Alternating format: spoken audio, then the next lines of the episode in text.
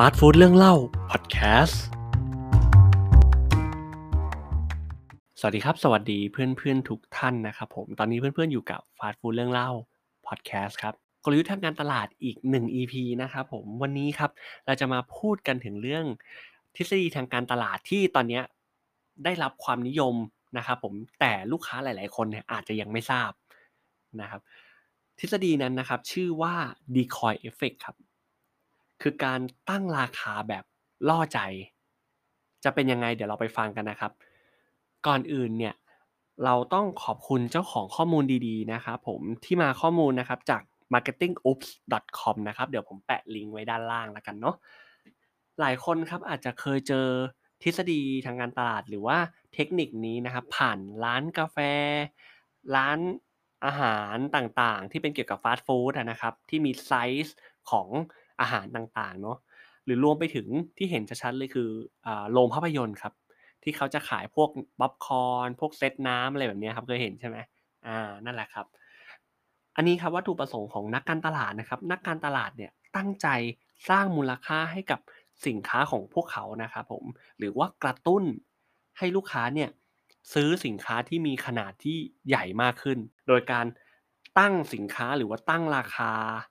ของมาชิ้นหนึ่งนะครับ เพื่อเป็นตัวเปรียบเทียบที่ทำให้เห็นได้ชัดว่า ถ้าลูกค้าเพิ่มเงินอีกเล็กน้อยเนี่ยลูกค้าจะได้ผลิตภัณฑ์ที่ดีมากยิ่งขึ้น เดี๋ยวเราไปดูกันว่าเป็นยังไงนะครับ อันนี้เนี่ยถูกตีพิมพ์ด้วยนะครับ เป็น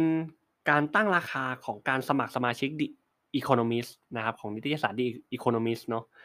นะครับซึ่งออปชันแรกนะครับก็มีอยู่ 2 ตัวเลือกครับตัวเลือกแรกครับจะเป็น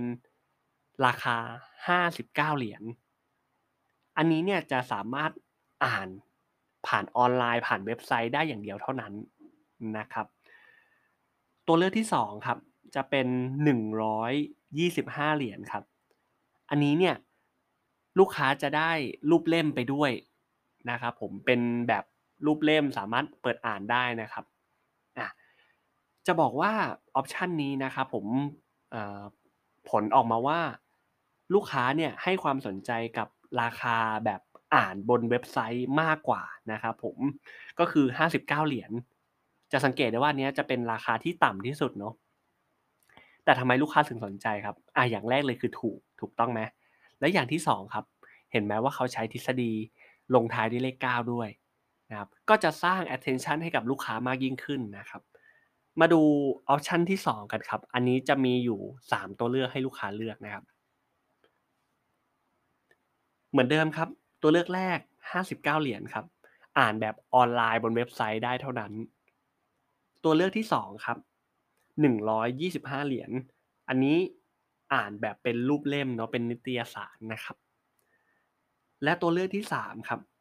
125 เหรียญครับ จะเห็นได้ว่าเท่ากับตัวเลือกที่2เนาะแต่อ่านได้ทั้ง 2 แบบเลยก็คือ จะเป็นแบบรูปเล่มด้วย แล้วก็เป็นแบบ ผ่านเว็บไซต์ด้วยนะครับจะเห็นได้ว่าอันนี้เรามีตัวเลือกให้กับลูกค้าแล้วใช่ไหมครับ เพื่อนๆลองทายดูเล่นๆก็ได้ครับว่าถ้าเป็นเพื่อนๆเองเนี่ยเพื่อนๆจะเลือกตัวเลือกไหนครับแน่นอนครับ ตัวเลือกที่ถูกเลือกมากที่สุดนะครับผมก็คือตัวเลือกที่3ครับหรือว่า 125 เหรียญที่สามารถเป็นสมาชิกได้โดยที่ว่าได้แบบเป็นนิตยสารรูปเล่มด้วย รวมไปถึงอ่านบนเว็บไซต์ได้ด้วย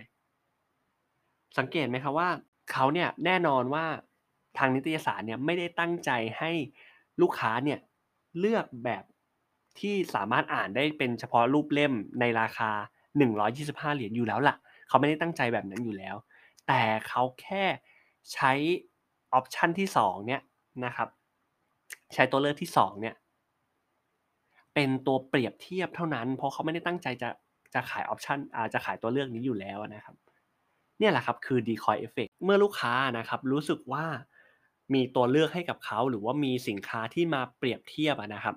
ก็จะทำให้ลูกค้าเนี่ยมีตัวเลือกได้อย่างง่ายมากยิ่งขึ้น เพราะฉะนั้นเนี่ยลูกค้าจะตัดสินใจได้ง่ายมากยิ่งขึ้น เทคนิค decoy effect นี้นะครับก็จะเป็นเทคนิคที่ทำให้ลูกค้าเนี่ยรู้สึกว่าการซื้อสินค้าครั้งนี้คุ้มค่าครับ อย่างตัวอย่างนะครับก็คือว่า แน่นอน 125 เหรียญเนี่ยเราได้ทั้ง 2 อย่างอยู่แล้ว ทำไมจะต้องเลือกถูกต้องไหมอ่าเพราะฉะนั้นเนี่ยคนหรือว่าลูกค้าเนี่ยเลยเทมาเลือก 125 เหรียญแทนที่ปกติเนี่ยก่อนหน้านี้คนส่วนใหญ่เลือก 59 เหรียญอ่าก็เพราะว่าใช้เทคนิค decoy effect นี้นั่นเอง นี่ก็คืออีกหนึ่งกลยุทธ์ทางการตลาดที่ตอนนี้ได้รับความนิยมเป็นอย่างมากเลยนะครับผมโอเคครับ อันนี้เนี่ยก็เป็นอีกหนึ่งกลยุทธ์ทางการตลาดที่นักการตลาดเนี่ยใช้กับ ร้านอะไรสักอย่างหนึ่งใช่ไหมครับ คุ้นๆไหมครับ อ่า นั่นแหละครับ แต่ถามว่าวันนี้เนี่ยเราลองพิจารณาดูว่าสินค้านั้นๆนะนะครับ เหมาะสมกับเราในขนาดในไซส์ไหนเนาะ เราจะได้สินค้าที่เหมาะกับเรามากที่สุดนะครับ แล้วก็สบายกระเป๋าเรามากที่สุดเนาะ ใครนะครับอยากเป็นกำลังใจให้กับทางพวกเรานะครับฟาสต์ฟู้ดเรื่องเล่าเนาะก็สามารถติดตามกดไลค์กดแชร์กด Subscribe ได้ทุกช่องทางเลยนะครับผมก็สำหรับวันนี้นะครับ ขอบคุณที่เราฟังครับ สวัสดีครับ แล้วติดตามฟาสต์ฟู้ดเรื่องเล่าได้ใหม่ในตอนต่อไปสำหรับวันนี้ ทานให้อร่อยนะครับ